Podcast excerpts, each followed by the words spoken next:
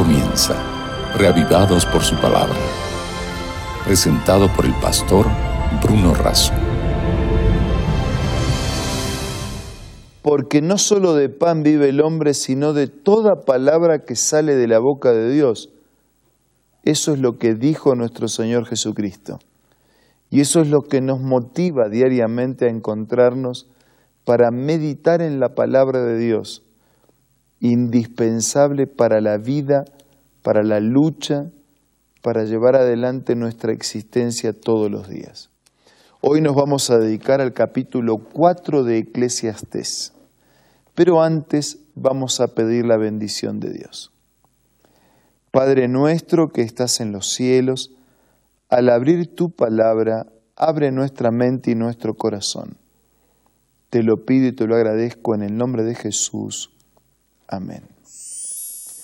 En el capítulo 4 del libro de Eclesiastés se nos dice de qué manera la vanidad, es decir, una vida sin sentido, eh, se hace, se complementa, o de qué manera nosotros crecemos en esa vida de vanidad. Tal vez sea importante antes de avanzar que repasemos y recordemos el significado de vanidad, arrogancia, presunción, ilusión, fantasía, hueco, vacío, falta de solidez. Y si, quieren que lo resuma todavía más sencillo, más simple, diría algo así como, como una cáscara sin semilla y sin fruto, hueca, hueco, vacío, sin nada. Y la vida de muchos es así, es como una cáscara sin semilla y sin fruto, vacía. El capítulo 4 nos dice de qué elementos eh, afirman ese vacío de la vida. Comienza el capítulo diciendo, me fijé en tanta opresión que hay en la vida. Vi llorar a los oprimidos y no había quien los consolara. El poder estaba del lado de sus opresores y no había quien los consolara. Quiere decir que la vanidad, es decir, que una vida vacía, una vida sin sentido, aumenta, en primer lugar, por la opresión. El versículo 4 dice que aumenta por la envidia. Lo dice de esta manera. Vi además que tanto el afán como el éxito en la vida despiertan envidias y también esto es absurdo, es correr tras el viento. Así como la agresión aumenta una vida de vanidad y sin sentido, también lo hace la envidia la envidia actúa como un elemento multiplicador de una vida sin sentido. En el versículo 5 nos encontramos con un tercer elemento, la pereza. Lo dice de esta manera, el necio se cruza de brazos y acaba muriéndose de hambre. La pereza, la falta de, de compromiso, de apego al trabajo, la falta de sentido de responsabilidad también contribuye a una vida sin significado.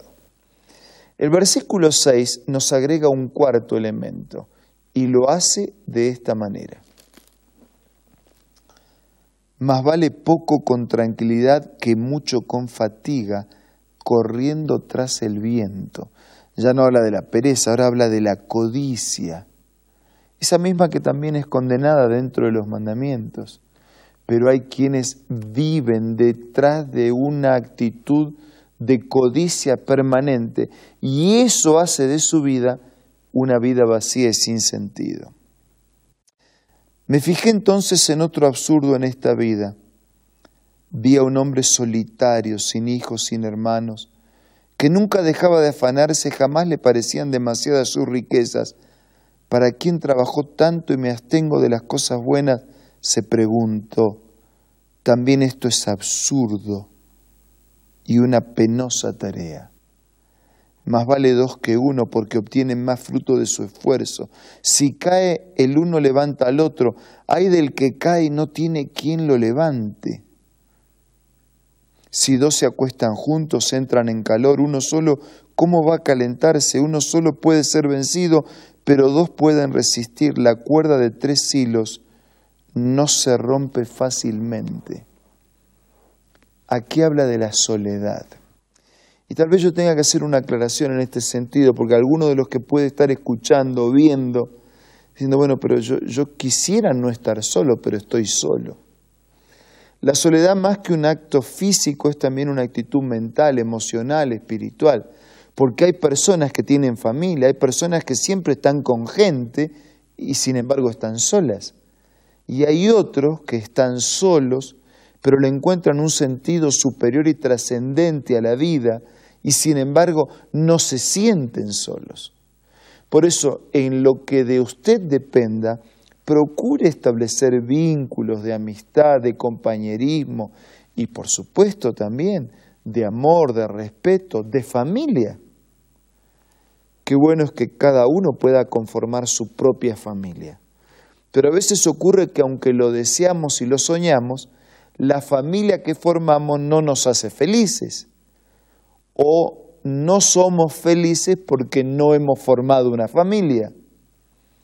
En ambos casos, como en todos los casos, podemos recurrir a la bendición de Dios que nos asiste en medio de una vida que a veces transcurre en soledad. En soledad porque en verdad estoy solo físicamente o en soledad porque tengo una familia, sin embargo no tengo una buena convivencia con la familia recurra a Dios en todos los casos. Él puede darle una compañía si está solo, pero Él también puede ayudarle a fortalecer los vínculos con la familia si las cosas no están marchando bien. El versículo 13 en adelante nos, nos encontramos con otro elemento. Más vale joven pobre pero sabio que rey viejo pero necio que ya no sabe recibir consejos. Y yo resumí esto y escribí acá en mi Biblia la palabra terquedad, ¿no? Porque quienes se cierran pensando que son la última palabra, la primer palabra, la mejor palabra, que no necesitan consejo de nadie, que no saben recibir consejos, en su terquedad se arruinan. Versículo 14 aunque de la cárcel haya ascendido al trono o haya nacido pobre en este reino, en esta vida he visto que la gente apoya al joven que sucede al rey, y aunque es incontable la gente que sigue a los reyes, muchos de los que vienen después tampoco quedan contentos con el sucesor, y también esto es absurdo, también esto es vanidad, también esto es alcanzar el viento decir, el inconformismo. Un capítulo que me resume de manera simple de qué manera se aumenta la vanidad o la falta de sentido y significado para la vida.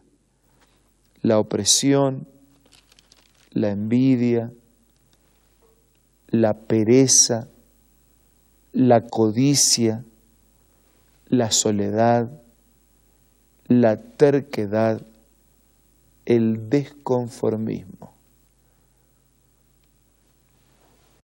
Todos nosotros somos atacados por estos males. Todos nosotros somos atacados por este veneno que la serpiente antigua, el enemigo, el diablo, Satanás, pretende introducir en nuestra vida y en nuestra experiencia. Pero hay un antídoto para estos venenos. No tenemos por qué dejar que el inconformismo, que la terquedad, que la soledad, que la codicia, que la falta de responsabilidad, que la envidia, que la agresión nos maten o maten a los que nos rodean. No tenemos por qué darnos por vencido. Hay antídoto para el veneno, para estos venenos del enemigo de nuestras vidas. Recurra a Dios en este momento. aprendamos de la experiencia del sabio Salomón. No repitamos sus errores y pidamos fuerzas para vivir una vida centrada en Dios, plena de realizaciones, feliz o con fuerzas para sobrellevar las cargas y las dificultades de la vida. Aprovechemos este momento para hablar con Dios a través de la oración.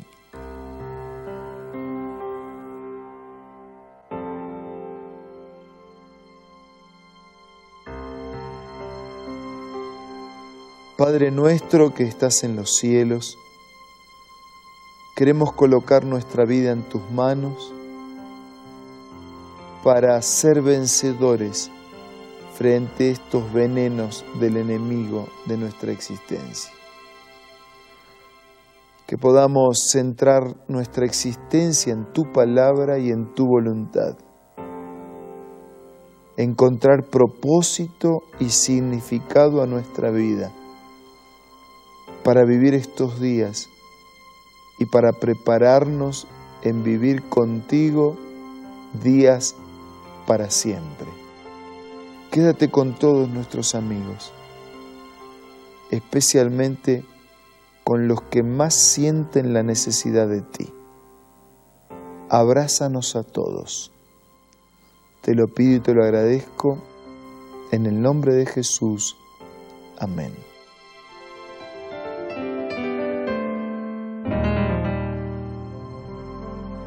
Amigos, muchas gracias por acompañarnos una vez más. Siempre es un placer estar juntos meditando en la palabra de Dios. Los invito y los espero para reencontrarnos en el día de mañana, para seguir siendo reavivados por la palabra de Dios. Esto fue Reavivados por su palabra presentado por el pastor Bruno Razo.